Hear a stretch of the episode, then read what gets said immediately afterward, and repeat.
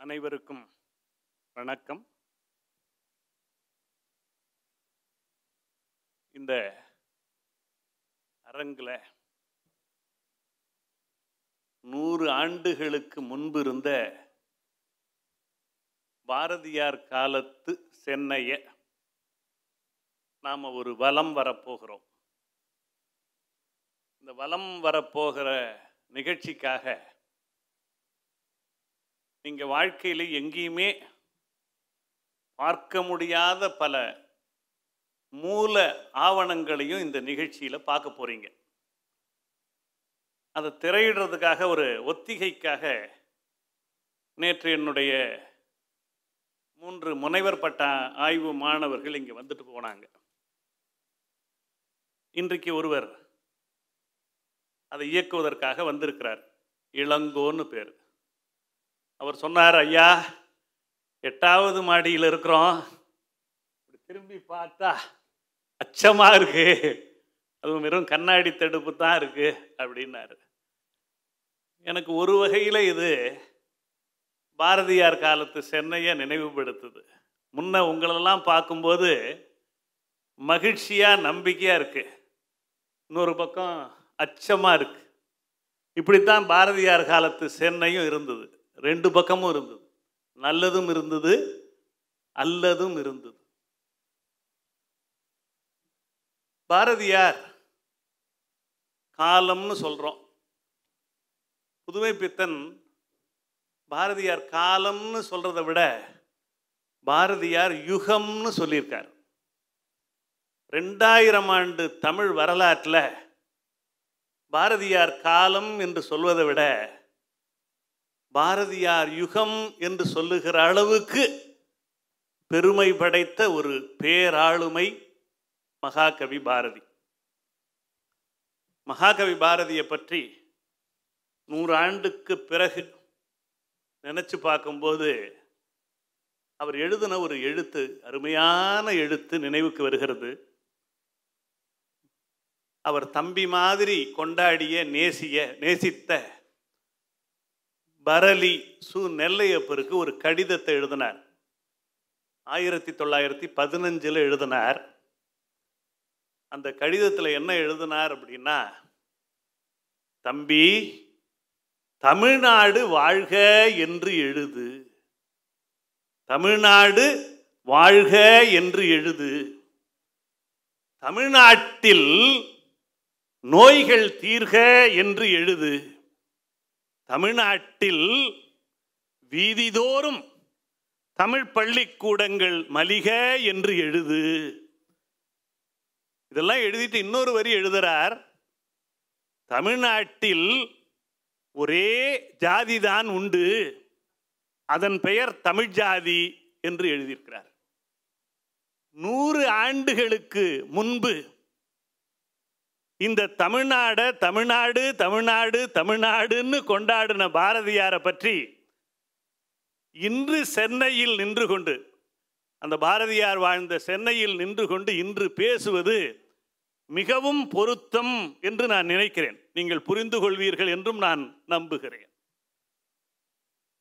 இந்த பாரதியார் வாழ்ந்த காலம் இருக்கு இல்லையா? அவரோட காலத்தில் தான் உலகத்தின் மாபெரும் மாறுதல்கள் எல்லாம் வந்து சேர்ந்தன.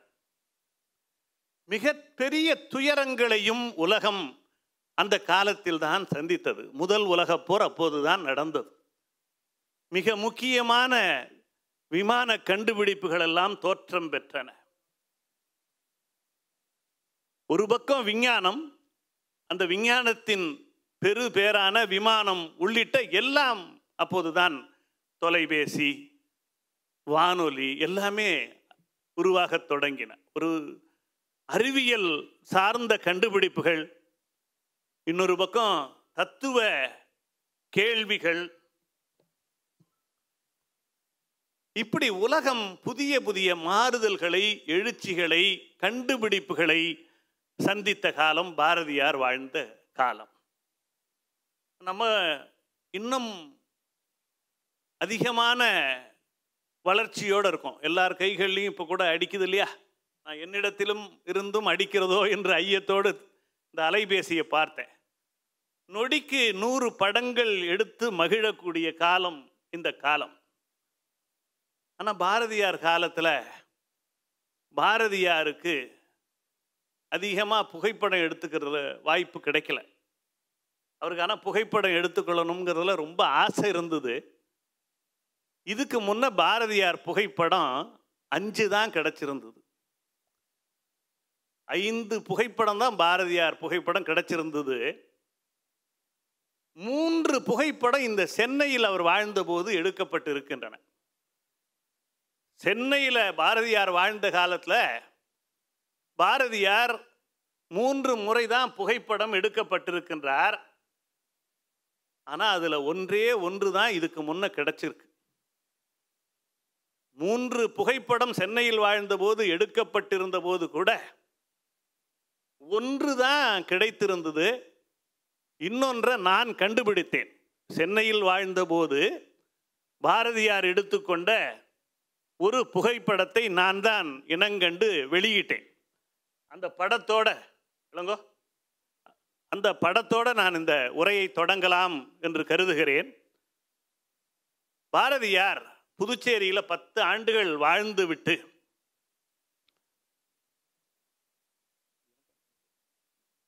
முதல் முறையாக சென்னைக்கு வருகிறார். ஒரு பத்து ஆண்டு இடைவெளிக்கு பிறகு ஆங்கிலேய அரசின் கட்டுப்பாடுகள் கொஞ்சம் அவர் மீது இருந்தன. ஐந்து கூட்டங்கள் பேசலாம் என்று சென்னைக்கு வந்த அவர் முடிவு செய்கிறார். அந்த முடிவோடு தான் புறப்பட்டு வருகிறார்.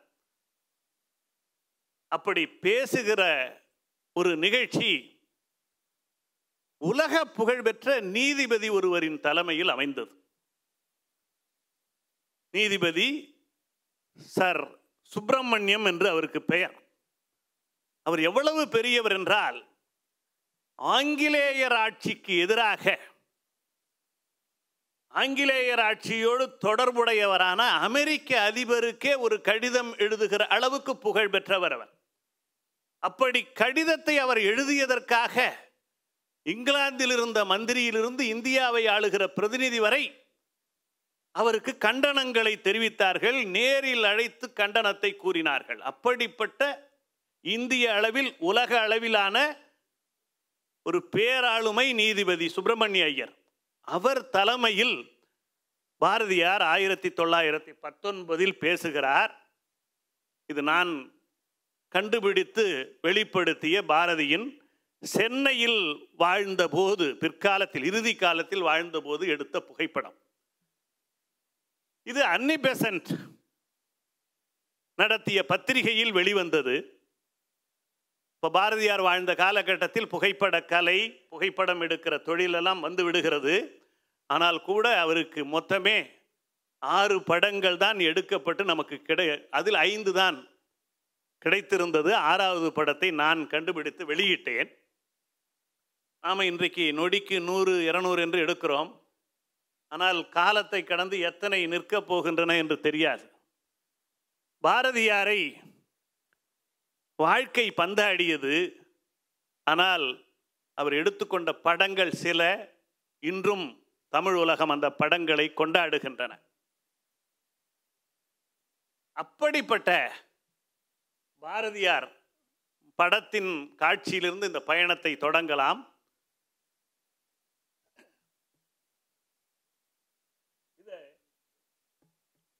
பாரதியார் வாழ்ந்த காலத்தில் வெளிவந்த பத்திரிகை.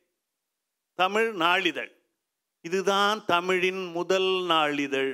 கண்ணால் காண்பதே பேரு இன்றைக்கு எத்தனை பத்திரிகைகளை பார்க்குறோம்? தினமணி தினத்தந்தி தினமலர்னெல்லாம். தமிழில் முதன் முதல்ல வெளிவந்த தமிழ் நாளிதழ் இதுதான். சுதேசமித்திரன்னு பேர். சுதேசமித்திரன்னு பேர். இந்த பத்திரிகையில் தான் அவர் தன்னுடைய உதவி ஆசிரியர் பணியோட சென்னை வாழ்க்கையை தொடங்குகிறார். இது சென்னையில் வந்து ஆயிரத்தி தொள்ளாயிரத்தி நான்காம் ஆண்டில் சென்னைக்கு வந்து விடுகிறார் பாரதியார். சுதேசமித்திரனில் பணிய பணிபுரிய தொடங்கிய அந்த காலத்திலேயே இங்கே பெருவாரியாக பெண்கள் வந்திருக்கீங்க மகிழ்ச்சி. பெண்கள் மேம்பாட்டுக்காகவே ஒரு பத்திரிகையை நடத்துகிறார் பாரதியார். சக்கரவர்த்தினின்னு பேர். மிக முக்கியமான படைப்புகளை பாடல்களை எல்லாம் இதில் படைத்திருக்கார். நினச்சி பாருங்க ஆயிரத்தி தொள்ளாயிரத்தி நான்கு ஐந்து அந்த காலத்திலேயே பெண்கள் மேம்பாட்டுக்காக பாரதியார் ஒரு பத்திரிகையை நடத்துகிறார். அடுத்து அவருடைய வரலாற்றிலும் தமிழ்நாட்டின் வரலாற்றிலும் மிக முக்கியமான பத்திரிகை இந்தியா என்பது. இந்த இந்தியா பத்திரிகையில் பாரதியார் ஒரு ஆசிரியர் நிலையிலிருந்து செயல்படுகிறார். இந்த இந்தியா பத்திரிகை தான் பாரதிதாசனுக்கு கூட மிகப்பெரிய எழுச்சியை தந்திருக்கிறது. தமிழ்நாட்டு அரசியல் வரலாற்றில் கலை பண்பாட்டு வரலாற்றில் இந்த இந்தியா இதழுக்கு ஒரு மிகப்பெரிய இடம் உண்டு. இது அவர் நடத்தின சென்னையிலிருந்து நடத்தின பத்திரிகை பாலபாரதான்னு பேர். பாலபாரதா ஆர் யங் இண்டியான்னு பேர். காந்தியடிகள் பிற்காலத்தில் யங் இண்டியா என்று ஒரு பத்திரிகை நடத்தினார். ஆனால் இப்போ நான் சொல்பவை எல்லாம் ஆயிரத்தி தொள்ளாயிரத்தி நான்கு ஐந்து ஆறு ஏழு எட்டு என்கிற காலம். இருபதாம் நூற்றாண்டின் தொடக்க காலம். இந்த தொடக்க காலத்தில் பாரதியார் இந்த சென்னையிலிருந்து எவ்வளவு பெரிய வேலைகளை செய்திருக்கார் நினைச்சு பாருங்க. தமிழின் முதல் நாளிதழில் பணி ஒரு வார இதழுக்கு இந்தியா என்கிற பெயர் தாங்கிய இதழுக்கு ஆசிரியர் பெண்களுக்கான இதழுக்கு ஆசிரியர் சக்கரவர்த்தின் இதழுக்கு ஆசிரியர் ஆங்கில பாலபாரதா இதழுக்கு ஆசிரியர் இந்த சென்னையிலிருந்து இருபதாம் நூற்றாண்டு தமிழ் சமூகம் விழிப்பதற்கான விதைகளையெல்லாம் பாரதியார் தூவுகிறார். அப்படி பாரதியாரின் வாழ்க்கையும் இருபதாம் நூற்றாண்டின் தொடக்கமும் இப்படி ஒரு எழுச்சியான ஒரு நிலையில் தொடங்குகிறது.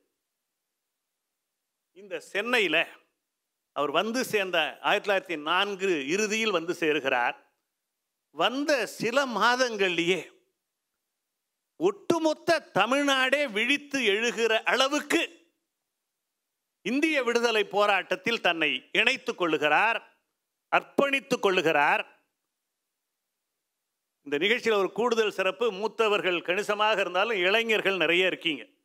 பொதுவாக இலக்கிய கூட்டங்களுக்கு இளைஞர்கள் வருவதில்லை என்று ஒரு கருத்து இருக்கு. அது இந்த நிகழ்ச்சியை பொறுத்தவரை கூட்டம் குறைவாக இருந்தாலும் இளைஞர்கள் மிகுதியாக இருப்பது உண்மையிலே நிறைவாக இருக்குது பாரதியார் சென்னைக்கு வந்த தொடக்க காலத்திய சில மாதங்கள்லேயே நம்ம எல்லாருக்கும் தெரிஞ்ச தமிழ்நாட்டுக்கே தெரிஞ்ச உலகத்துக்கே தெரிஞ்ச புகழ்பெற்ற மெரினா கடற்கரையில் நான் பணியாற்றுகிற சென்னை பல்கலைக்கழக மெரினா வளாகத்துக்கு எதிரில் உள்ள இடத்தில் ஒரு மிகப்பெரிய மாணவர் கூட்டம் கூடுகிறது.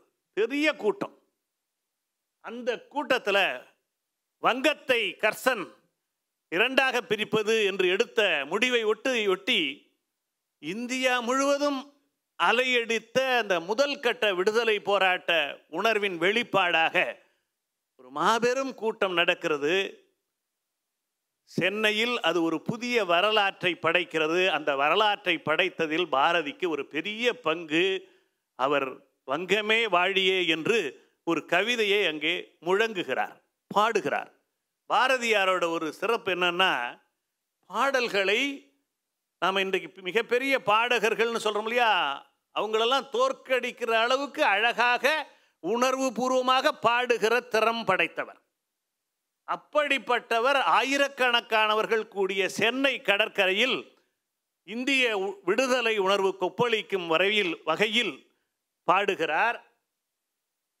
அது மட்டுமில்லை அவரோட பாடல்களுக்கு மிகப்பெரிய வரவேற்பு சென்னையின் இருபதாம் நூற்றாண்டின் தொடக்க காலத்திலேயே ஏற்பட்டு விடுகிறது. அவர் எழுதி வெளிவந்த கவிதைகள் பத்திரிகையில் வெளிவந்த கவிதையை அவங்கவுங்க சில சில அமைப்பு அச்சடித்து பொதுமக்களுக்கு விநியோகம் பண்ணுறாங்க அப்படி எந்த கவிஞருக்குமெல்லாம் நம்முடைய வரலாற்றில் ஒரு கவிஞருடைய கவிதை பத்திரிகையில் வெளிவந்து அதை ஆயிரக்கணக்கில் அச்சடித்து மக்களிடையே பரப்பினார்கள் என்று பெரிய வரலாறு நம்மிடத்தில் இல்லை. அதுவும் இருபதாம் நூற்றாண்டு தொடக்கத்திலேயே இந்த சென்னையில் நடந்தது என்பது இருபதாம் நூற்றாண்டின் ஒரு பெரிய வெளிச்சத்தை பரப்புகிற விடுதலை திசையில் வெளிச்சத்தை பரப்புகிற ஒரு நிகழ்வாக அமைந்தது. அப்படி பிரம்ம சமாஜத்தை சேர்ந்தவர்கள் பாரதியாருடைய கவிதைகளை தனியாக அச்சிட்டு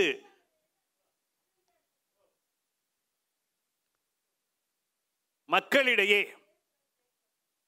வழங்குகிறார்கள். அப்படிப்பட்ட நிகழ்வெல்லாம் இந்த சென்னையில் பாரதி காலத்தில் நடக்கிறது. பாரதியார் வாவு சிதம்பரனார் மண்டயம் சீனிவாசாச்சாரியார் இவங்கெல்லாம் சேர்ந்து சென்னை ஜனசங்கம் என்று ஒரு பெரிய அமைப்பை இங்கே உருவாக்குகிறார்கள். மிகப்பெரிய முயற்சிகளை எல்லாம் அதன் வாயிலாக இந்த சென்னை நகரத்தின் வாயிலாக தமிழ்நாடு முழுவதற்கும் கொண்டு சேர்க்கிறார்கள்.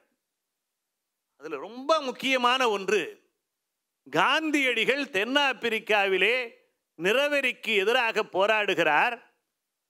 அகிம்சை என்கிற ஒரு புதிய ஆயுதத்தை கை கொள்ளுகிறார் சென்னையில் இருக்கிற பாரதியார் தன்னுடைய ஜனசங்க அமைப்பின் வாயிலாக அதற்கு ஆதரவு தெரிவிக்கிறார் தீர்மானம் போடுகிறார். மிகப்பெரிய ஒரு உத்வேகத்தை காந்தியடிகளுக்கே இந்த சென்னையின் ஆதரவு தருகிறது. அதுபோலவே வடக்கே மாபெரும் தலைவர்கள் திலகர் அரவிந்தர் விபினச்சந்திர பாலர் இப்படிப்பட்டவர்களெல்லாம் இந்திய அரசியல் வரலாற்றில் மிகப்பெரிய முன்னோடிகளாக விளங்குகிறார்கள். அதிலே ஒருவரான விபினச்சந்திர பாலரை சென்னைக்கு அழைத்து மிகப்பெரிய கூட்டங்களை பாரதியார் நடத்துகிறார். இருபதாம் நூற்றாண்டில் இந்த சென்னை ஒரு மாபெரும் விழிப்புக்கான எல்லாவற்றையும் எதிர்கொள்ளுகிறது. அதன் மையம் மைய ஆளுமையாக மகாகவி பாரதி விளங்குகிறார். விபினச்சந்திர பாலர் சிறைப்படுகிறார் விடுதலை பெறுகிறார். அதை கொண்டாட இந்த சென்னையிலே மிகப்பெரிய நிகழ்ச்சிகளை எல்லாம் பாரதி நடத்துகிறார்.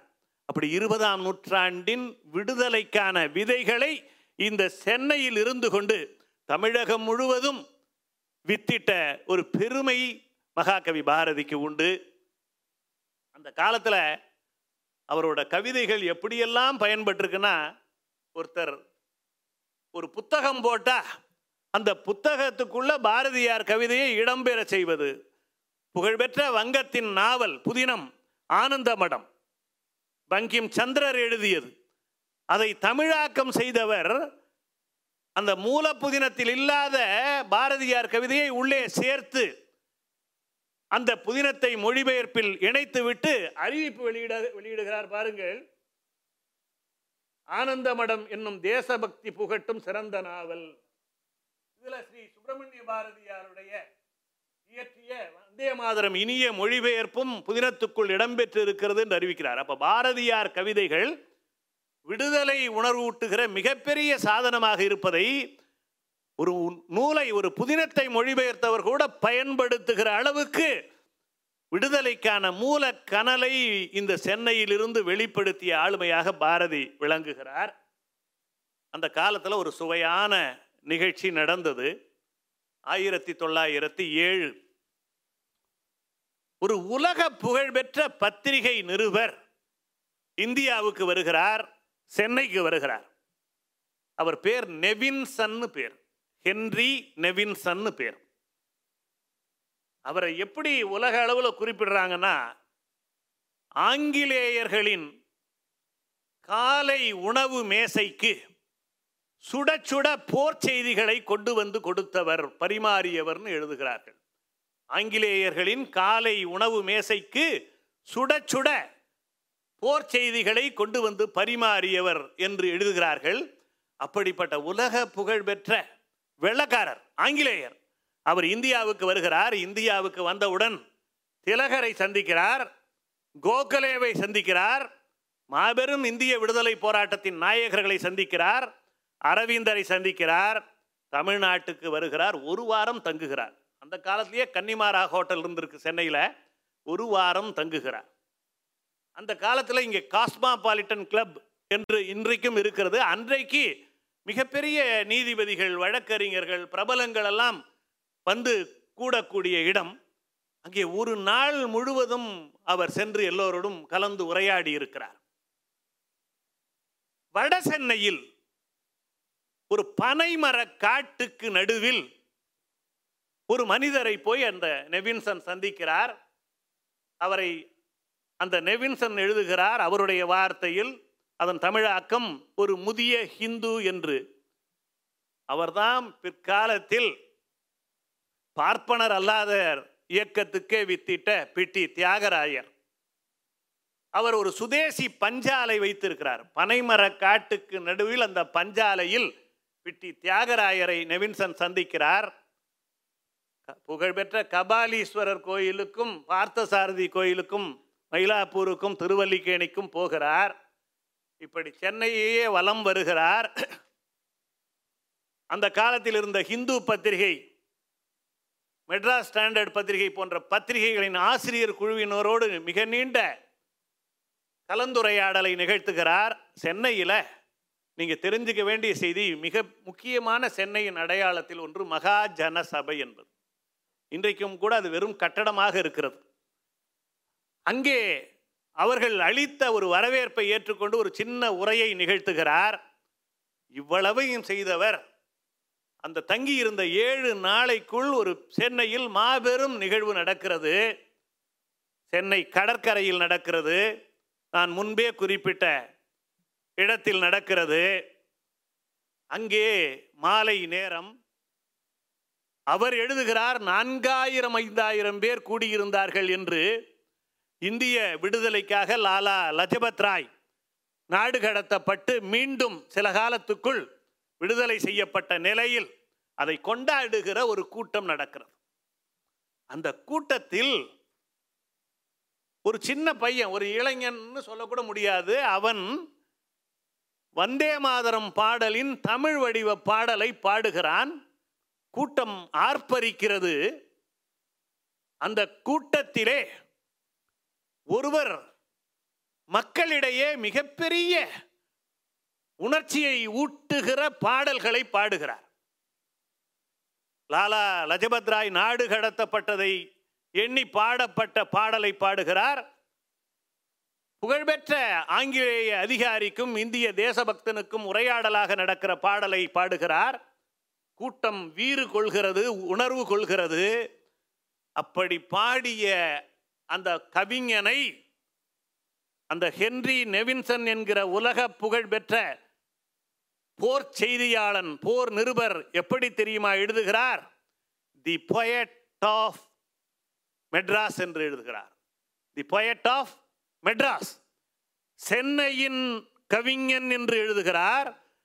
ஒரு வாரம் வந்து தங்கிய உலகளாவிய ஒரு போர் செய்தியாளனை ஆங்கிலேயனை மொழி கடந்து அந்த கவிஞனின் கவிதையும் பாடும் திறமும் ஈர்க்கிறது. அடுத்த சில மாதங்களில் ஆயிரத்தி தொள்ளாயிரத்தி எட்டில் அவர் எழுதி வெளியிட்ட the spirit of the spirit in New India என்கிற புத்தகத்தில் ஒரு இயலாக அந்த சென்னை கடற்கரையில் நடந்த நிகழ்ச்சியை எழுதுகிறார். அவர் அந்த கவிஞர் வேறு யாரும் இல்லை மகாகவி பாரதி. ஒரு உலகளாவிய பத்திரிகை நிறுவனை சென்னைக்கு புதிதாக வந்த ஒருவனை ஈர்த்து அவனுடைய நூலிலே ஒரு அத்தியாயமாக எழுத வைக்கிற அளவுக்கு பாரதியின் கவிதை ஆவேசமும் கவிதையின் கருப்பொருளும் இருக்கிறது. சென்னையிலே அடி நாள்கள் என்று சொல்லுவோம் இல்லையா? இருபதாம் நூற்றாண்டின் தொடக்கத்திலேயே விடுதலைக்கான விதையை தூவிய மாபெரும் கவிஞனாக அந்த ஹென்றி நெவின்சன் உலகளாவிய தன்னுடைய நூலிலே பதிவு செய்திருக்கிறார். அந்த அந்த மாபெரும் கவிஞன் சென்னையில் இருந்து கொண்டு செய்த முயற்சிதான் தமிழகம் எங்கும் இந்திய விடுதலை உணர்வை கொண்டு போய் சேர்த்தது அலையடிக்க வைத்தது. அது மட்டுமில்ல வெறும் விடுதலை உணர்ச்சியோடு மட்டும் சென்னையில் இருந்து கொண்டு பாரதி செயல்படவில்லை. பாரதி சமுதாய சீர்திருத்தத்துக்கான விதைகளை எல்லாம் அவன் வந்து சேர்ந்த சில மாதங்களிலேயே சிந்திக்கவும் வெளிப்படுத்தவும் தொடங்கி விடுகிறான். இங்கே ஒரு காட்சியிலே ஆசார சீர்திருத்த சபை என்று இருக்கு. ஆசார என்ற உடனே திகைத்து போய்விடாதீர்கள். பழைய ஆசாரங்களை எல்லாம் திருத்துகிற சபை. அப்படின்னா என்ன? சோஷியல் ரிஃபார்ம் என்று அர்த்தம். இன்றைக்கு சமுதாய சீர்திருத்தம்னு சொல்கிறோம் இல்லையா? ஆயிரத்தி தொள்ளாயிரத்தி நான்காம் ஆண்டு ஐந்தாம் ஆண்டிலேயே கல்கத்தாவுக்கு ஆசார சீர்திருத்த சபைக்கு செல்லுகிற சென்னையின் பிரதிநிதிகளில் ஒருவராக பாரதி செல்கிறார் அவர் மட்டுமல்ல சென்னையிலிருந்து இந்திய அளவில் சமுதாய சீர்திருத்தத்துக்காக செல்லுகிற ஒரு பெரிய அணியே இருந்திருக்கிறது. சென்னை எவ்வளவு தூரம் இருபதாம் நூற்றாண்டின் தொடக்கத்திலேயே விழிப்போடு இருக்கிறது இருந்திருக்கிறது என்பதை சிந்தித்து பாருங்கள். இன்னொரு பக்கம் திருநெல்வேலியில் மிகப்பெரிய எழுச்சி வஉசி கைது செய்யப்படுகிறார். எண்ணிக்கை இல்லாதவர்கள் வதைக்கப்படுகிறார்கள் கொல்லப்படுகிறார்கள். அந்த நேரத்தில் யார் கை கொடுப்பது என்கிற நிலைமை பொருளாதார தேவையிலிருந்து வழக்கறிஞர் உதவியிலிருந்து எல்லாம் தேவை தேவைப்படுகிற சூழல் பாரதியார் சென்னையில் இருந்து கொண்டு ஒட்டுமொத்த தமிழ்நாட்டிலும் உள்ள தேசபக்தர்களை ஒருங்கிணைக்கிறார் இயக்குகிறார். திருநெல்வேலி கஷ்ட நிவர்த்தி நிதி என்று ஒரு நிதியை சேகரிக்கிறார்.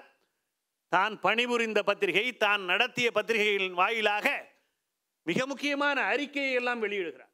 தமிழ்நாட்டின் முக்கியமானவர்கள் எல்லாம் பங்கேற்ற அறிக்கையை வெளியிட்டு பணம் திரட்டி வவுசியோடு சேர்ந்து கைது செய்யப்பட்டவர்களின் விடுதலைக்காக வழக்கு விசாரணைக்கு எதிர்கொள்வதற்காக உதவி செய்கிறார். இப்படி வந்து இந்திய விடுதலை போராட்டத்தின் தொடக்க கால வரலாற்றை சென்னையில் இருந்து கொண்டு மகாகவி பாரதி இயக்குகிறார் பங்கே பங்கேற்கிறார். மிகப்பெரிய பணிகளை எல்லாம் செய்கிறார். அதே நேரத்தில் பாரதி மட்டும் இல்லை. பல பேர் அவர் கூட இங்கு செயல்படுகிறார்கள். ஆனால் அவருக்கே ஆசான் போல அவருக்கே முன்னோடியாக இருந்த ஒரு மாபெரும் மனிதர் உண்டு. இன்றைக்கு வரலாறு மறந்து போய்விட்டது. அவர்தான் தமிழின் முதல் ஆ- இதழை முதல் நாளிதழை தொடங்கி நடத்தியவர். அதனுடைய ஆசிரியர் ஜி. சுப்பிரமணிய ஐயர். பாரதியாரே எழுதுகிறார் தமிழ்நாட்டின் புதிய விழிப்புக்கு இந்த தமிழ்நாடுன்னு அழுத்தி அழுத்தி சொல்ல வேண்டியிருக்கு. தமிழ்நாட்டின் புதிய விழிப்புக்கு ரெண்டு பேர் முக்கியமான ஆதி கர்த்தாக்கள் ஒருவர் ராமலிங்க அடிகள் இன்னொருவர் ஜி சுப்பிரமணிய ஐயர்னு எழுதுகிறார் பாரதியார். அந்த ஜி சுப்பிரமணிய ஐயர் தான் பாரதியாருக்கு முன்னோடி. சக்கரை செட்டியார்னு ஒருத்தர் சென்னைக்கு மேயராக இருந்தவர். சுரேந்திரநாத் ஆர்யா என்று ஒருவர் வழக்கறிஞர் துரைசாமி ஐயர்னு ஒருவர் இப்படி பல பேர் இங்கே துடிப்புள்ள இளைஞர்கள் செயல்படுகிறார்கள். எப்பவுமே சென்னையில் ஒரு செயல் தொடங்குச்சுன்னா தமிழ்நாடு முழுக்க போய் சேரும். அப்படி பாரதி அணியினர் எடுத்த முன் முன்முயற்சிகள் எல்லாம் தமிழகம் முழுவதும் இந்திய விடுதலை உணர்வை கொண்டு சேர்த்தது.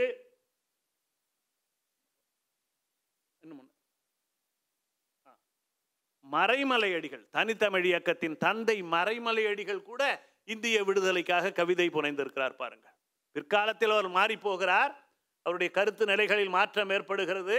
ஆனால் பாரதியார் எழுதிய அதே காலகட்டத்தில் தனித்தமிழ் இயக்கத்தின் தந்தை மறைமலையடிகள் சுதேசிய முயற்சிகளை வழிமொழிந்து பாரதியார் பணிபுரிந்த அதே இதழில் கவிதை படைத்திருக்கிறார் பாருங்கள்.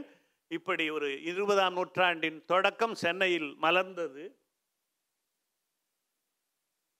அந்த காலத்தில் ஒரு மிகப்பெரிய ஆளுமை சென்னையில் இருந்தார். லட்சுமி நரசுன்னு பேர். அந்த லட்சுமி நரசுவும் சுதேசமித்திரன் நாளிதழ் ஆசிரியர் ஜி. சுப்பிரமணிய ஐயரும் இணைஞ்சு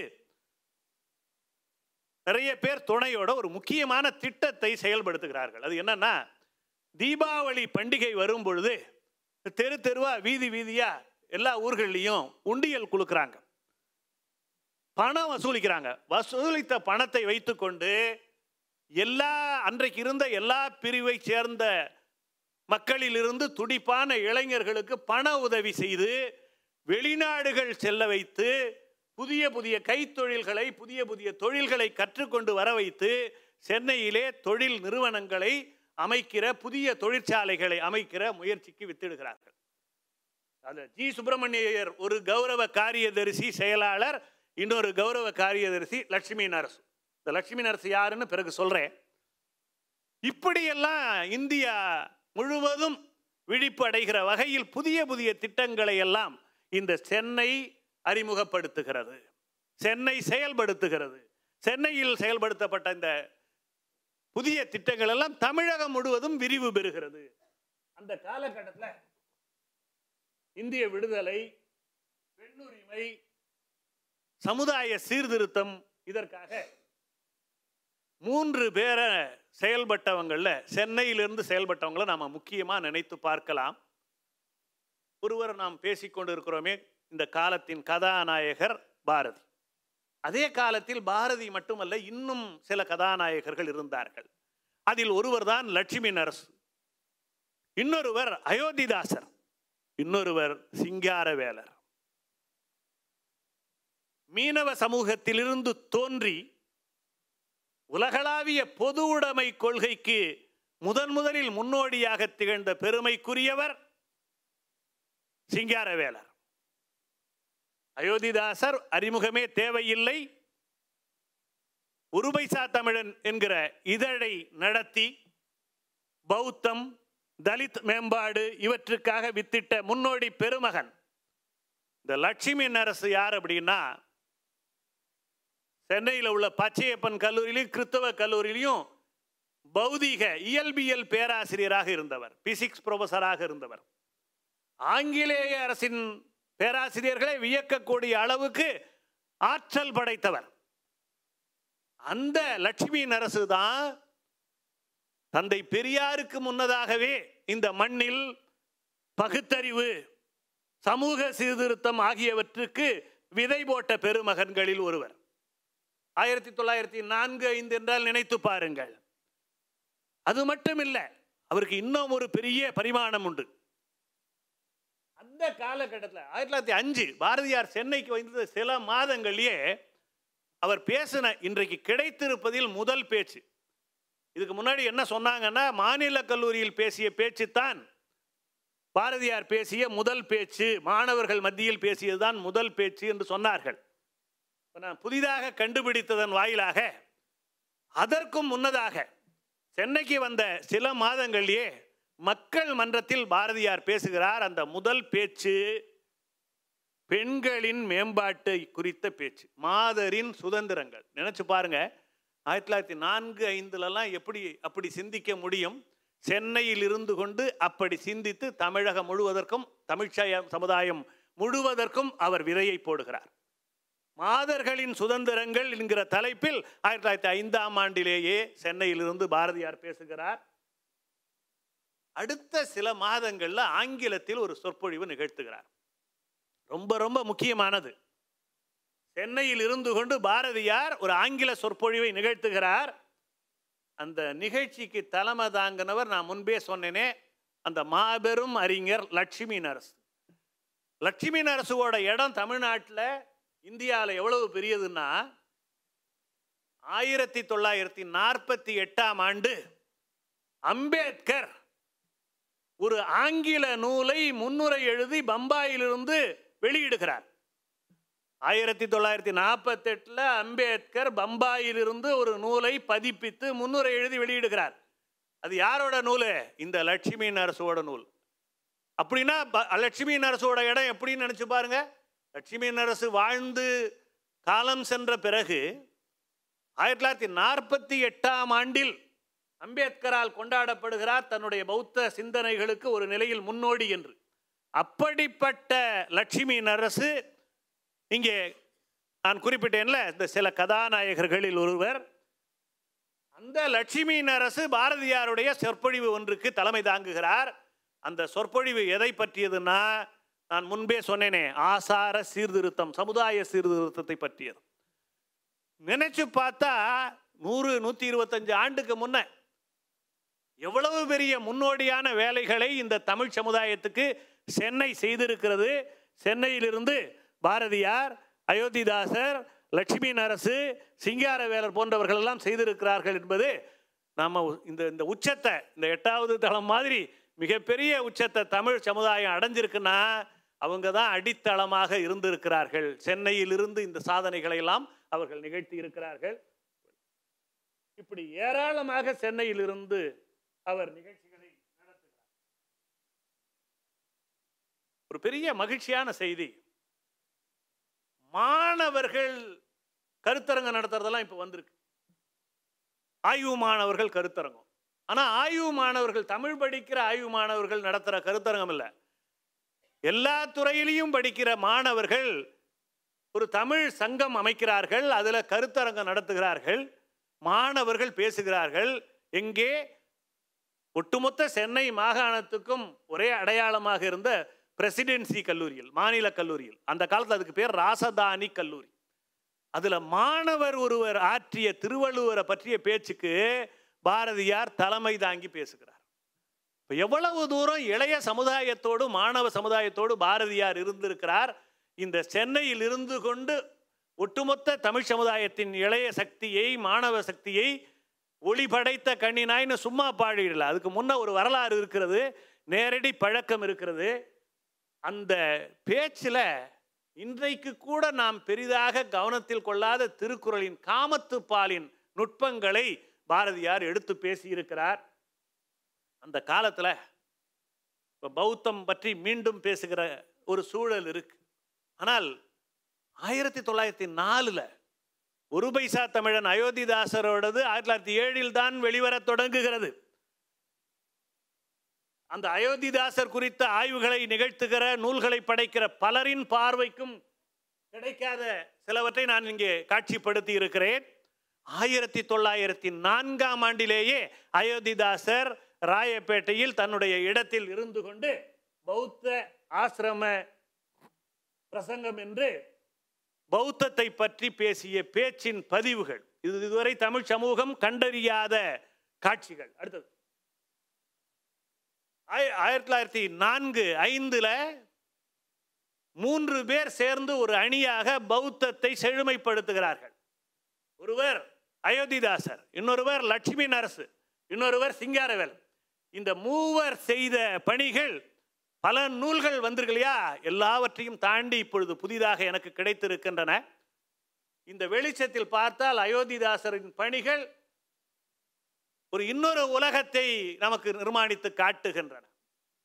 இதுவரைக்கும் வந்திருக்கிற அயோத்திதாசர் குறித்த நூல்கள் எல்லாம் முதன்மையாக அவர் நடத்திய ஒரு பைசா தமிழன் இதழை மையமிட்டே வந்திருக்கின்றன. அதற்கு அப்பால் சில உலகங்கள் இருக்கின்றன. அவற்றிலிருந்து இப்பொழுது நான் நிறைய அயோத்திதாசர் செய்த சென்னையிலிருந்து செய்த பணிகளை கண்டறிந்திருக்கிறேன். அவற்றில் சிலவற்றை காட்டியிருக்கிறேன். ஒரு அதில் ஒரு செய்தி என்னன்னா பாரதியாருடைய ஒரு பாடலை அயோத்திதாசர் விமர்சனம் செய்திருக்கிறார். இது அயோத்திதாசர் ஆய்வுகள் செய்த சில பேர் சுட்டி காட்டியிருக்கிறார்கள் ஆனால் யாருக்குமே தெரியாத ஒரு செய்தி இருக்கிறது. அயோத்திதாசரே குறிப்பிட்டிருக்கிறார். என்ன? தன்னுடைய செயல்பாட்டுக்கு ஒரு கூறில் பாரதியின் முயற்சி முன்னோடியாக இருந்திருக்கிறது என்று குறிப்பிட்டிருக்கிறார். விரைவிலே அது வெளிவர இருப்பதால் அதை நான் இப்பொழுது பகிரவில்லை.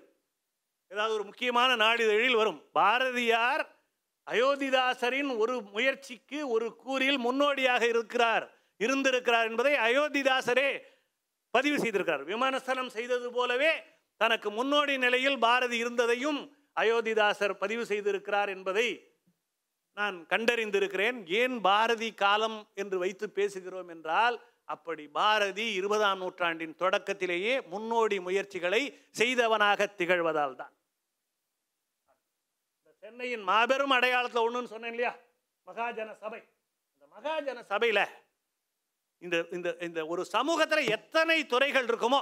அரசியல் அறிவியல் கல்வி தொழிலாளர் நலன் சட்டசபை அத்தனையை பற்றியும் கூட்டங்கள் தொடர்ந்து நடக்கின்றன. இந்த சென்னை மாகாணத்தில் மாபெரும் அறிவுஜீவிகள் எல்லாம் பேசுகிறார்கள்.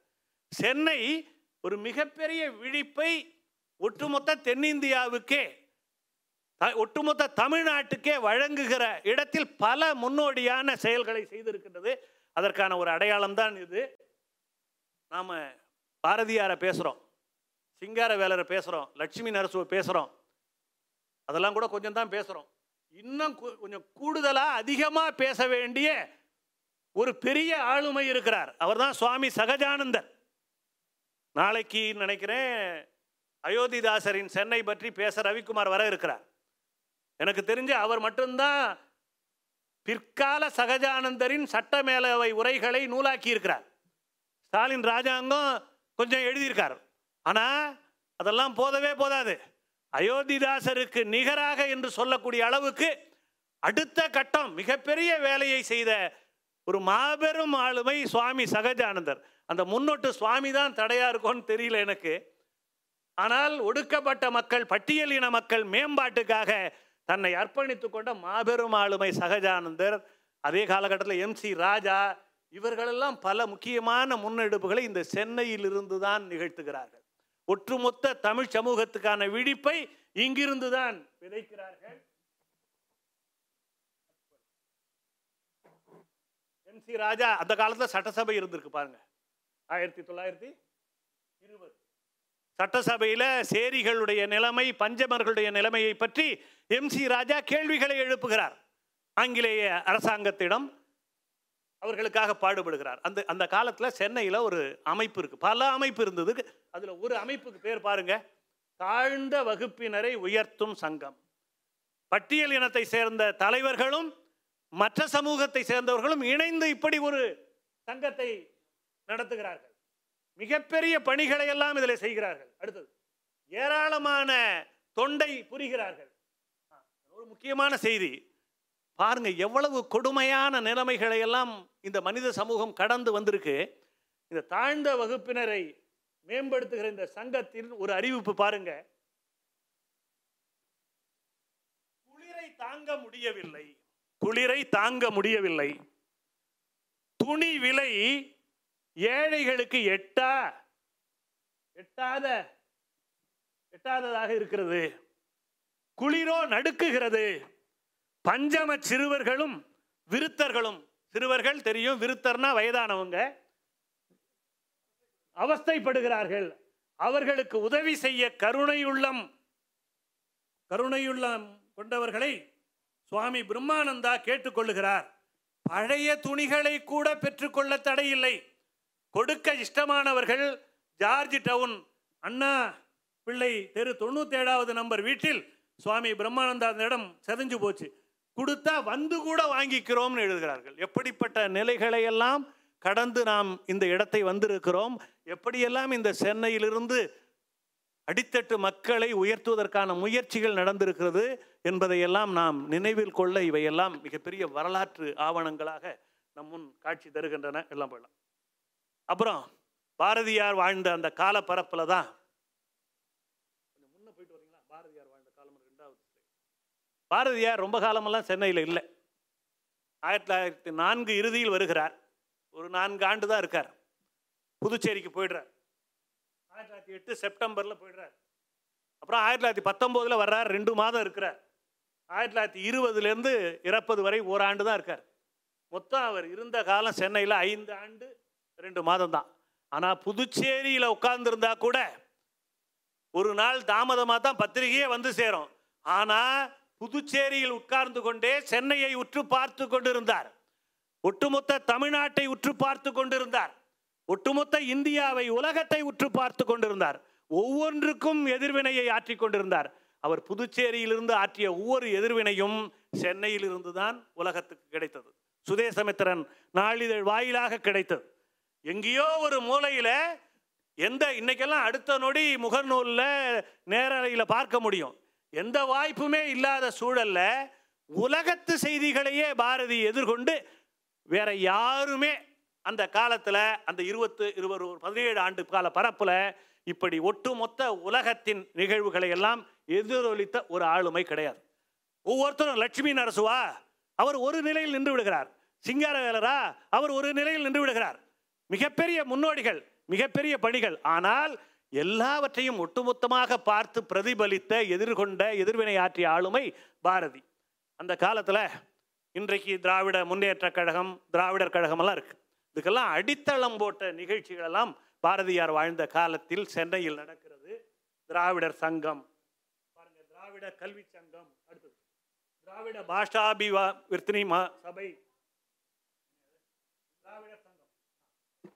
பாருங்க இதுதான் வந்து பார்ப்பனர் அல்லாத மாணவர்கள் படித்து பட்டதாரி ஆகிற காலத்தில் அவர்களுக்கு தனியாக ஒரு கூட்டத்தை போட்டு அந்த கூட்டத்திலே ஒரு விருந்து சிற்றுண்டி இசை நிகழ்ச்சி எல்லாம் ஏற்பாடு செய்து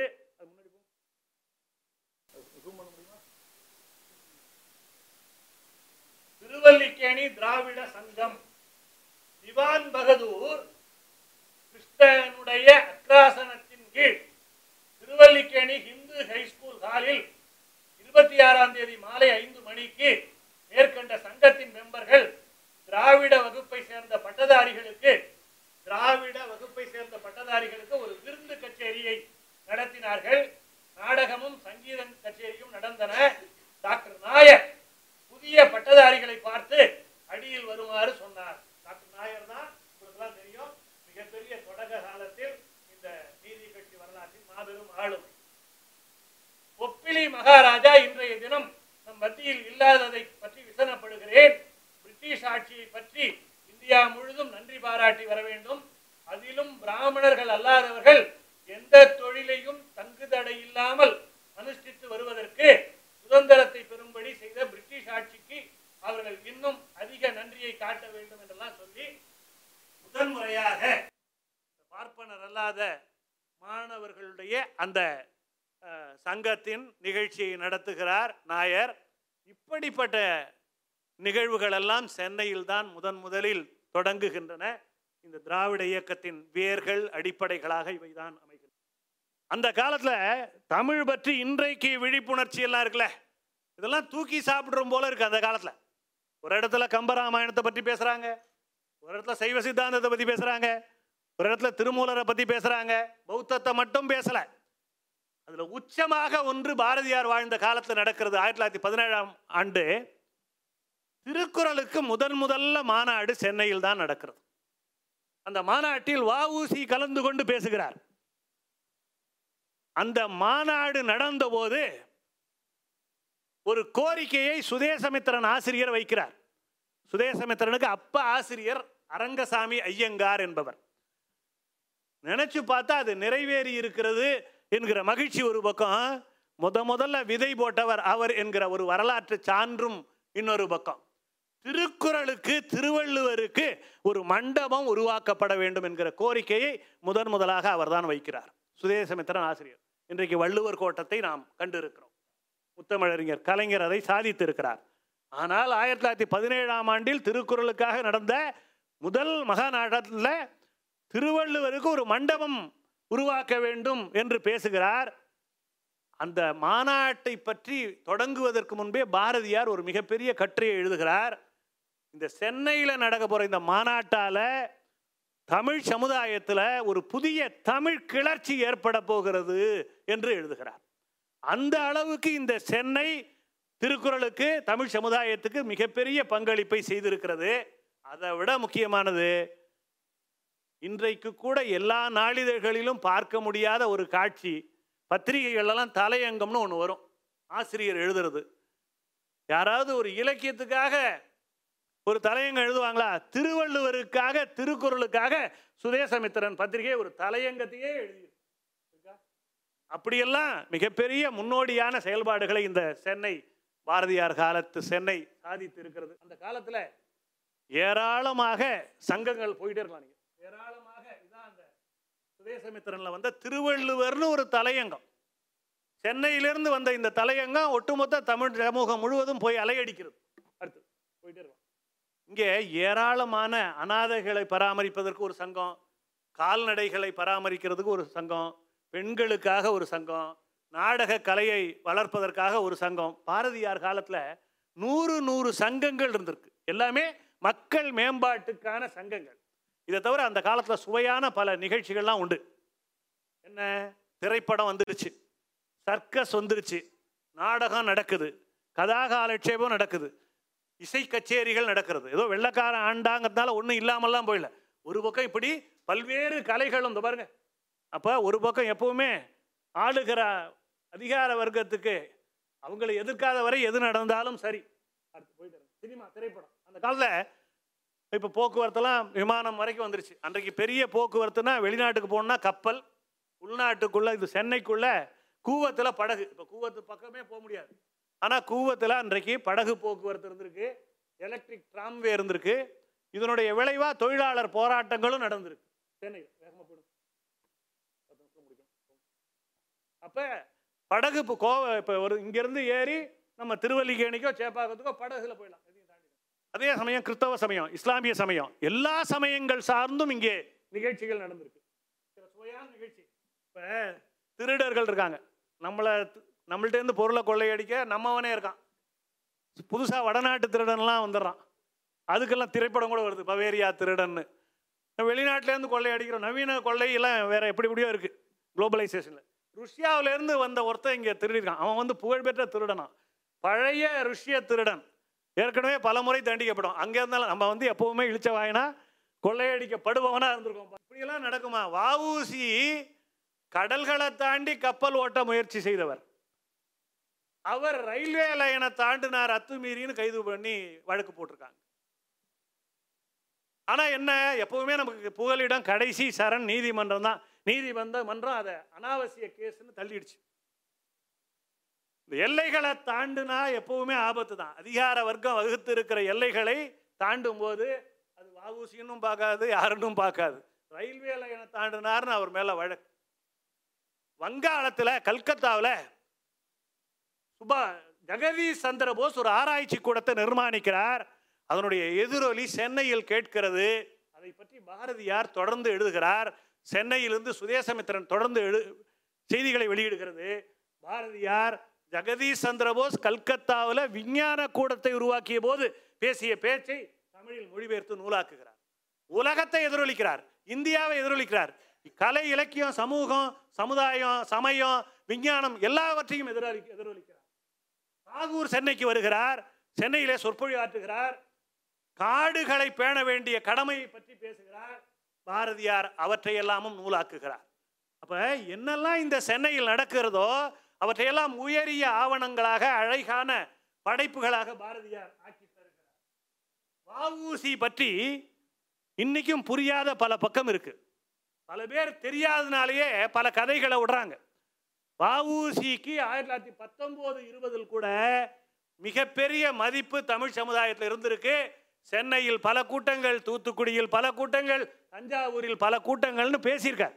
எல்லாம் முழுப்பக்க அளவு செய்தியில் வந்திருக்கார். இதெல்லாம் இதெல்லாம் முதல் முறையாக கண்டறியப்பட்டவை. இதெல்லாம் தெரியாதனால கண்ணை மூடிக்கொண்டு முழுவதுமே பாரதிய வஉசியை தமிழ் சமூகம் புறக்கணித்து விட்டதுன்னு சில பேர் எழுதுகிறார்கள். அப்படியெல்லாம் இல்லை. நமக்கு தெரியல நம்ம தேடலை நம்ம கண்டுபிடிக்கல. வஉசிக்கு ஆயிரத்தி தொள்ளாயிரத்தி பத்தொம்போது இருபதில் கூட மிகப்பெரிய அளவுக்கு தலைமை நிலையில் இடம் இருந்தது அங்கீகாரம் இருந்தது. திலகர் சென்னைக்கு வருகிறார். ஆனால் அதை அவரை சந்திக்க சூரத்தில் போய் சந்தித்த பாரதியாருக்கு இப்போ சந்திக்க வாய்ப்பு கிடைக்கல. பெரிய வேடிக்கை. இன்றைக்கி கூட ஈழத்தில் படுகொலை நடந்தால் கூட நாம் இங்கே பெருசாக கூட்டம் நடத்தி கண்டிப்பதெல்லாம் இல்லை. அரசியல் தேவைகளுக்காக நடக்கிறது. இப்போ வடகொரியா பிரச்சனையோ இல்லை ஆங் சாங் சுகி தொடர்ந்து கைது செய்யப்படுவது பற்றியோ நம்ம கவலை கொள்றதெல்லாம் இல்லை. ஆனால் பாரதியார் வாழ்ந்த காலத்தில் பாருங்கள் அயர்லாந்து நாட்டு சுதந்திர சுதந்திரத்துக்காக போராடி ஒருவர் உயிர் விடுறார். மார்க்ஸ்வீனின்னு பேர். அயர்லாந்து நாட்டு சுதந்திரத்துக்கு போராடி இறந்து போன அந்த நாட்டு தேசபக்தருக்காக சென்னை கடற்கரையில் மாபெரும் கூட்டம் நடக்கிறது. இன்றைக்கு கூட சென்னையில் இப்படியெல்லாம் நடக்குமா ஒரு உலகளாவிய நிகழ்வுக்காக? ஆனால் அதை பாரதியார் எதிரொலிக்கிறார். உலகளாவிய அயர்லாந்தின் தேசபக்தர் மறைவுக்கு அயர்லாந்து நம்ம இலங்கை விடுதலை கூட அவ்வளவு கவலைப்படுறதில்லை. ஆனால் அயர்லாந்து தேசபக்தருக்காக சென்னையில் மாபெரும் பொதுக்கூட்டம் பாரதியார் வாழ்ந்த காலத்தில் நடக்கிறது. சென்னையில் தொழிலாளர்கள் கூட்டங்கள் முதல் முறையாக நடைபெறுகின்றன. அதிலும் பாருங்க உலக தொழிலாளர்கள் உற்சவம் என்றே ஒன்று நடக்கிறது. முதன் முதல்ல அடுத்தது முதன் முதல்ல தொழிலாளர் மகாநாடு சென்னையில் நடக்கிறது. தமிழ்நாடு முழுவதிலிருந்தும் தொழிலாளர் பிரதிநிதிகள் வர்றாங்க. இதான் முத முதல்ல நடந்த தொழிலாளர் மாநாடு. பாரதி வாழ்ந்த காலத்தில் நடந்தது. எல்லாத்துலேயும் பாரதிக்கு பங்கு இருக்கு. ஏன் பாரதி காலம்னு சொல்கிறோம்னா அந்த பெரிய பெரிய மாநாடுகளில் தொடக்கத்தில் பாரதியார் பாடலை பாடித்தான் தொடங்குகிறார்கள். பாரதி எந்த தளமாக இருந்தாலும் நீக்கமர நிறைந்திருக்கிறார். முத முதல்ல நடந்த தொழிலாளர் மாகாநாடு என்பதும் பாரதி வாழ்ந்த காலப்பரப்பில் தான் நடக்கிறது. அந்த காலத்தில் ஆளுகிறது பிரதிநிதிகளாக இருந்தவர்கள் முகமெல்லாம் இப்படித்தான் முதல் பக்கத்தில் வந்து பாரதியார் மகாத்மா காந்தி தொடங்கிய ரவுலட் சட்டத்தின் எதிர்ப்புக்கானதில் ஆதரவு தருகிறார். சென்னை மிகப்பெரிய அளவில் இந்திய விடுதலை போராட்டத்தில் அந்த தருணத்தில் பங்கேற்கிறது. அடுத்தது. அதே போல ஒத்துழையாமை இயக்கம். அதில் பல பேர் கண்ணை மூடிக்கொண்டு பேசுகிறார்கள். பாரதி இறுதி காலத்தில் இந்திய விடுதலைக்காக பேசவில்லை எழுதவில்லைன்னு. பத்தாயிரம் பேருக்கு மேலே கூடின கூட்டத்தில் பாரதியார் கர்ஜனை செய்தார்னு பத்திரிகையில் பதிவு வந்திருக்கு. பாரதியார் பாட்டும் பாடியிருக்கார். ஆங்கிலேய அரச அரசாங்கத்துக்கு எதிராக பேசியிருக்கிறார். அவர் பேச்சு எப்படி இருந்ததுதான் கர்ஜனை செய்திருக்கிறார்னு எழுதியிருக்காங்க. இன்னொரு கொடுமை ஜாலியன் வாலாபாக் படுகொலை பற்றி பாரதியார் எழுதலை பேசலைன்னு சில பேர் கண்ணை மூடிக்கிட்டு சொல்கிறாங்க அந்த காலத்தில் கோ கேசவன் கூட அப்படி எழுதியிருக்கார். இந்த சென்னை ஜாலியன் வாலாபாக் படுகொலைக்கு எதிராக மிகப்பெரிய கண்டன மாநாடுகளை நடத்தி இருக்கிறது அதில் பாரதியார் தான் ஒரு மாபெரும் மாநாட்டுக்கு தொடக்கமாகவும் நிறைவு உரையை ஆற்றியவராகவும் இருந்திருக்கார். அப்போ சென்னை இந்திய விடுதலை போராட்டத்தில் எவ்வளவு பெரிய பங்களிப்பை செய்திருக்கு? பாரதியார் எவ்வளவு பெரிய பங்களிப்பை வாழ்க்கை முழுக்க செய்திருக்காருன்னு பாருங்க. பட்டியல் சில அரிய செய்திகள் பட்டியல் இனத்திலிருந்து முதன் முதல்ல ஒரு வழக்கறிஞர் வந்தார் என்கிற ஒரு பதிவு அந்த காலத்து பத்திரிகையில் வருது. அவர்தான் பிற்காலத்தில் மே சென்னையின் மேயராக திகழ்ந்த மதிப்புக்குரிய சிவராஜ். ஒரு பஞ்சம வக்கீல் ஜாதியில் பஞ்சமரும் முதன் முதலாய் பஞ்சமர்களில் பிஎல் பட்டம் பெற்றவருமான மிஸ்டர் என். சிவராஜ் நேற்றைய தினம் ஒரு ஹைகோர்ட் வக்கீலாக பதிவு செய்ய செய்து கொள்ளப்பட்டார். இப்படிப்பட்ட வரலாறுகளை எல்லாம் அந்த காலம் கொண்டிருக்கிறது. கணித மேதை ராமானுஜம் மறைந்தார் அந்த காலத்தில். அவருக்கு ஒரு நினைவு சின்னம். செய்யணும்னு முயற்சி பண்ணாங்க நடந்ததான்னு தெரியல. ஒரு திருமணம் சென்னையில் நடக்குது. எங்கேயாவது ஒரு கல்யாணத்தை எதிர்த்து ஒரு மாநாடு போடுவாங்களா? சென்னையில் நடக்குது. ஒரு ஐரோப்பியரை ஒரு இந்திய பிராமண பெண் திருமணம் செய்து கொள்கிறார். யார் அது? நாட்டிய கலைக்கு வித் மிகப்பெரிய அளவில் பங்களிப்பை செய்த ருக்மணி ருக்மணி அருண்டேல். அருண்டேலும் ருக்மணியும் கல்யாணம் பண்ணிக்கிறாங்க. சாதி இல்லை இனம் தாண்டி அதை கண்டித்து கடற்கரையில் ஒரு மாநாடு நடக்குது. இதில் கொடுமை என்னன்னா வஉசி கண்டித்து பேசுகிறார். வஉசியா என்று நினைக்கிற மிஸ்டர் சிதம்பரம் பிள்ளை எனக்கு முன் பேசியவர் இவர் தம் இஷ்டப்படி செய்து கொள்ளும் கல்யாணத்தை தடுக்கக்கூடாது என சொன்னார். ஆனால் அப்பெண் குழந்தைக்கு இன்னும் பதினாறு வயதுக்கு மேலாகவில்லை. அப்பெல்லாம் பால்ய விவாகமே இருந்த காலம். சொல்லி அதை வந்து எதிர்க்கிறார். மிகப்பெரிய அளவுக்கு ஆதரவும் எதிர்ப்புமா இருந்தது. எதிர்ப்பு குரல் கடற்கரையில் சென்னையில் ஓங்கி ஒலித்திருக்கு. இப்படிப்பட்ட வியப்பெல்லாம் நம்ம பார்க்குறோம். பெண்ணுரிமைக்காக முதன் முதல்ல மாநாடுகள்லாம் இங்கே நடந்திருக்கு. பாருங்க இதெல்லாம் பெண்கள் ஆயிரத்தி தொள்ளாயிரத்தி பாரதியார் வாழ்ந்த காலப்பரப்பில் பாரதியார் பாடிய பாடல்கள் உங்களுக்கு தெரியும். பாரதியார் பாடல்களும் அந்த மாநாடுகளில் ஒலித்திருக்கின்றன. பெண்கள் மேம்பாட்டுக்காக ஒரு மாகாண அளவில் கூட்டங்கள் அப்போதான் முதன்முறையாக நடக்கிறது. ரஷ்ய புரட்சியை பற்றி பாரதியார் அந்த காலகட்டத்தில் தான் எழுதி- காந்தி இதோட நிறைவு செய்யலாம். பாரதியார் வாழ்ந்த காலப்பரப்பின் இறுதி கட்டம். மகாத்மா காந்தி அதற்கு முன்பும் சில முறை வந்திருக்கிறார் சென்னைக்கு. பாரதியார் வாழ்ந்த காலப்பரப்பில் இறுதியாக வந்து சேர்கிறார் காந்தி. மிகப்பெரிய கூட்டம். காந்தி வந்தா எவ்வளோ பெரிய கூட்டம் இருக்கும்? பத்தாயிரம் இருபதாயிரம் பேர் கொண்ட கூட்டம். அந்த கூட்டத்துக்கு வந்திருந்த முக்கியமானவர்கள் பெயர் பட்டியல் ஒன்று இருக்கு. அந்த கூட்டம் நடந்த நான்கைந்து மாதத்தில் பாரதியார் இறந்து போகிறார் விடை பெற்றுக் கொள்ளுகிறார். பாரதியாருடைய இறுதி கட்ட வாழ்க்கை. மகாத்மா காந்தி சென்னைக்கு வருகிறார் கடற்கரையில் மிகப்பெரிய மாநாட்டில் பேசுகிறார். பாரதியார் விடைபெறக்கூடிய காலம் மரணம் அடையக்கூடிய காலகட்டம். நான்கைந்து மாதம்தான் இடைவெளி. அப்போது தமிழ்நாட்டில் புதிய தலைவர்கள் புதிய செயற்பாட்டாளர்கள் தோன்றிவிடுகின்றார்கள். அப்படி தோன்றிய நூற்றுக்கணக்கானவர்களில் ஒருவர் மகாத்மா காந்தியடிகளின் அந்த மாபெரும் கடற்கரை கூட்டத்துக்கு வருகிறார். அவர் யார் தெரியுமா? பெரியார். தந்தை பெரியார். ஈரோ அடுத்த ஸ்லைடு போங்க. இது ஆயிரத்தி தொள்ளாயிரத்தி பதினேழுல ஈரோடு முனிசிபல் சேர்மனாக பதவியேற்கிற பெரியார். கொடுங்க. ஈரோடு முனிசிபல் சேர்மனாக ஆயிரத்தி தொள்ளாயிரத்தி பதினேழில் பதவியேற்கிற தந்தை பெரியார். ஆயிரத்தி தொள்ளாயிரத்தி இருபத்தொன்றில் காந்தியடிகள் சென்னை கடற்கரையில் பேசிய அந்த மாபெரும் கூட்டத்திற்கு வந்திருந்த பிரமுகர்களில் ஒருவர் என்கிற நிலையில் காங்கிரஸ் இயக்கத்தில் தமிழகத்தில் முக்கியமானவர்களில் ஒருவராக மலரத் தொடங்கி விடுகிறார். பாரதி விடைபெறும் தருணம் தந்தை பெரியார் மாநில அளவில் தலைவர்களில் ஒருவராக தோன்றும் தருணம். பாரதியார் விடைபெற்றுக் கொள்ளுகிறார். செப்டம்பர் மாதம் பதினோராம் தேதி. ஒரு வகையில் இது எதையோ உணர்த்துகிறது நமக்கு. பாரதி விடைபெறுகிறார். தந்தை பெரியார் மாகாண அளவில் தோற்றம் பெறுகிறார். ஒரு ஒரு யுகம் முடிந்து அடுத்த யுகம் தொடங்குகிறது. பாரதி யுகம் நிறைவு பெறுகிறது. தந்தை பெரியாரின் யுகம் தொடக்கம் பெறுகிறது. நமக்கு இப்பொழுது தேவை எந்த நாளை காட்டிலும் எந்த காலத்தை காட்டிலும் மகாகவி பாரதியும் தந்தை பெரியாரும் மகாத்மா காந்தியும் இவற்றுக்கெல்லாம் நூற்றாண்டுகளுக்கு முந்தைய சென்னை அடித்தளமிட்டு இருக்கிறது ஆனால் அந்த அடித்தளத்தின் வரலாற்றை நாம் உணர்ந்து கொண்டு அதை பற்றி கொண்டு அடுத்த அடுத்த கட்ட வளர்ச்சிகளை இலக்குகளை நோக்கி நாம் செல்ல வேண்டும். சார் பாரதியோட இறுதி கா இறுதி காலத்தில் வந்து அவருடைய இறுதி ஊர்வலத்தில் வந்து பதினாலு பேருமே மட்டுமே கலந்து கொண்டாங்க. அதை பற்றி கொஞ்சம் விளக்குங்க சார். பற்றி நான் சொல்கிறத விட பாரதியார் மகள் சொல்லியிருக்காங்க. அந்த காலத்தில் எல்லாருக்கும் செய்தி சென்று சேர்வதற்கு இன்றைய மாதிரி செல்பேசி தொலைபேசி வாட்ஸ்அப் செய்தி ஊடகங்கள் எதுவும் இல்லை ஒன்று அப்புறம் குளிர்பதனம் செய்து உடலை பல மணி நேரம் வைப்பதற்கான வசதிகள் இல்லை ரெண்டு. அப்புறம் அவர் பிறந்து தொலைத்த சமூகமான பார்ப்பன சமூகத்தில் இறந்து போன உடலை நெடுநேரம் வைத்திருப்பதில்லை. அண்மையில் பாரதியாரோட பேத்தி இறந்து போயிட்டாங்க. அதுக்கு நான் போயிருந்தேன். நானும் இளங்கோவும் என்னுடைய முனையோர்பட்ட ஆய்வாளர். இளங்கோவும் தான் கடைசி நேரம் எழும்புங்க. முகத்தை கழட்டுங்க. ஒரு நிமிஷம் அவரை பார்க்கணும். ஏன்னா நீங்கள் எங்கேயுமே பார்க்க முடியாத பல காட்சிகள் பார்க்கறதுக்கு அவர் தான் நிறைய உழைச்சிருக்கார். நான் தேடி கண்டுபிடிச்சேன்.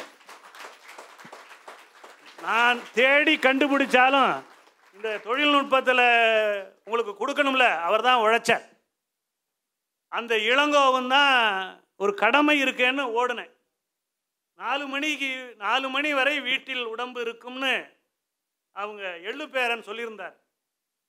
நாலு மணிக்குள்ளே மூணு ஐம்பத்தஞ்சுக்கு நாங்கள் ரெண்டு பேரும் பல நெருக்கடி கடையில் ஓடினா கால் மணி நேரம் முன்னையே எடுத்துட்டாங்கன்னு சொல்லிட்டாங்க. அப்புறம் மயானத்துக்கு போனோம்.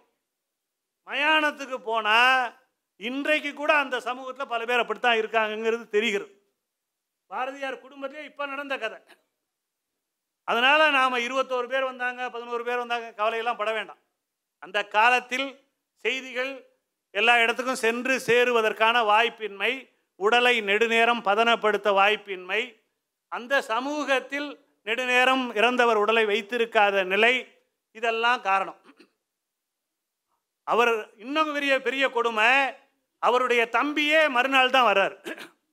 மறுநாளைக்கு மறுநாள் தான் வர்றார்.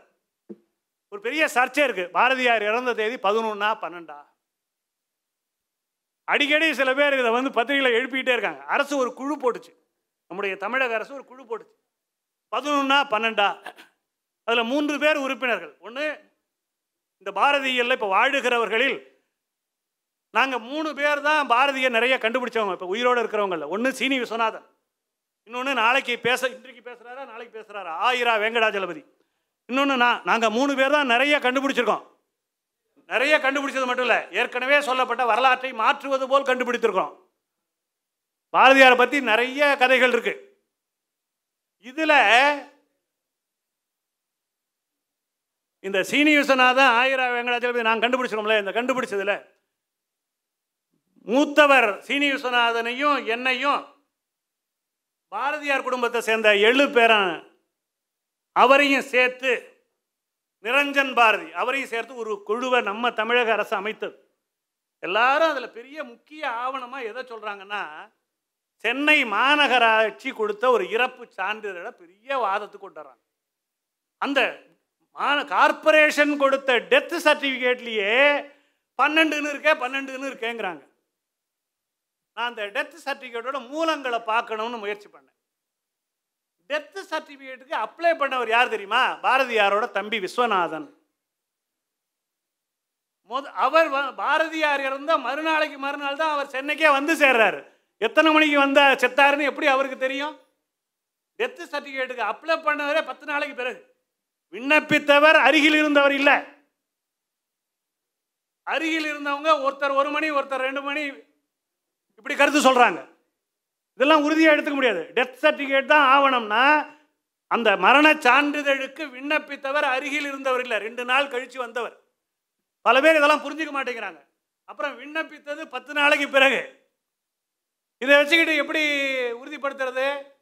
உண்மையில் வீட்டுக்குள்ளே இருந்தவங்க ரெண்டு பேர் தான். பாரதியார் மனைவியும் மகளும். அவங்க நேரத்தை சொல்லவே இல்லை. நம்ம தேடி தேடி நிறையா கிடச்சிருக்கு. ஒரு உதாரணம் பாரதியார் மாநில கல்லூரியில் பேசின பேச்சு தான் பாரதியாரோட முதல் பேச்சுன்னு இது வரைக்கும் உலகத்தில் சொன்னாங்க தமிழ் உலகத்தில். நான் கண்டுபிடிச்சேன் அதுக்கும் முன்னாடியே மாதரின் சுதந்திரங்கள்னு மக்கள் மன்றத்தில் அவர் பேசினார்னு கண்டுபிடிச்சேன். மூன்று சொற்பொழிவை புதுசாக கண்டுபிடிச்சேன். அது மாதிரி நாளைக்கு ஒரு செல்லம்மா பாரதியோட பேட்டி கிடச்சி பாரதியார் பதினொன்றரைக்கு மணிக்கு இறந்தார் என்று எனக்கு நினைவுன்னு அந்த பேட்டியில் சொல்லியிருந்தாங்கன்னா அப்போ தமிழக அரசு மீண்டும் திருத்தி ஆணை போட வேண்டி வந்துடும் அதனால் இருக்கிற நடைமுறையை எதுக்குமே ஆதாரம் கிடையாது. ரெண்டு நாளும் அனுசரியேன் பதினொன்றும் அனுசரி பன்னெண்டு அனுசரி. எல்லா நாளும் நினச்சிக்கியேன் அப்படின்னு நான் அறிக்கையை இந்த இதுவரை சொல்லப்பட்ட ஆவணங்களில் உள்ள நம்பகத்தன்மை என்ன சொல்லி அறிக்கை கொடுத்தேன். இப்படி இருக்கு. அதனால நாம வைரமுத்துடைய கவிதைகள் அது ரொம்ப நல்லா இருக்கும். ஈக்கள் மொய்த்த அளவுக்கு கூட ஆட்கள் இல்லைன்னு. ஆனால் அதை பற்றி பெருசாக வருத்தப்பட வேண்டியது ஓகே நன்றிங்க சார். பாரதியார் காலத்தின் வாயிலாக அவரை ஒரு குறியீடா வச்சுக்கிறோம். இருபதாம் நூற்றாண்டின் தொடக்கத்திலேயே தமிழ் சமுதாயம் எவ்வளவு பெரிய வளர்ச்சியெல்லாம் அடைஞ்சிருச்சுன்னு பாருங்க.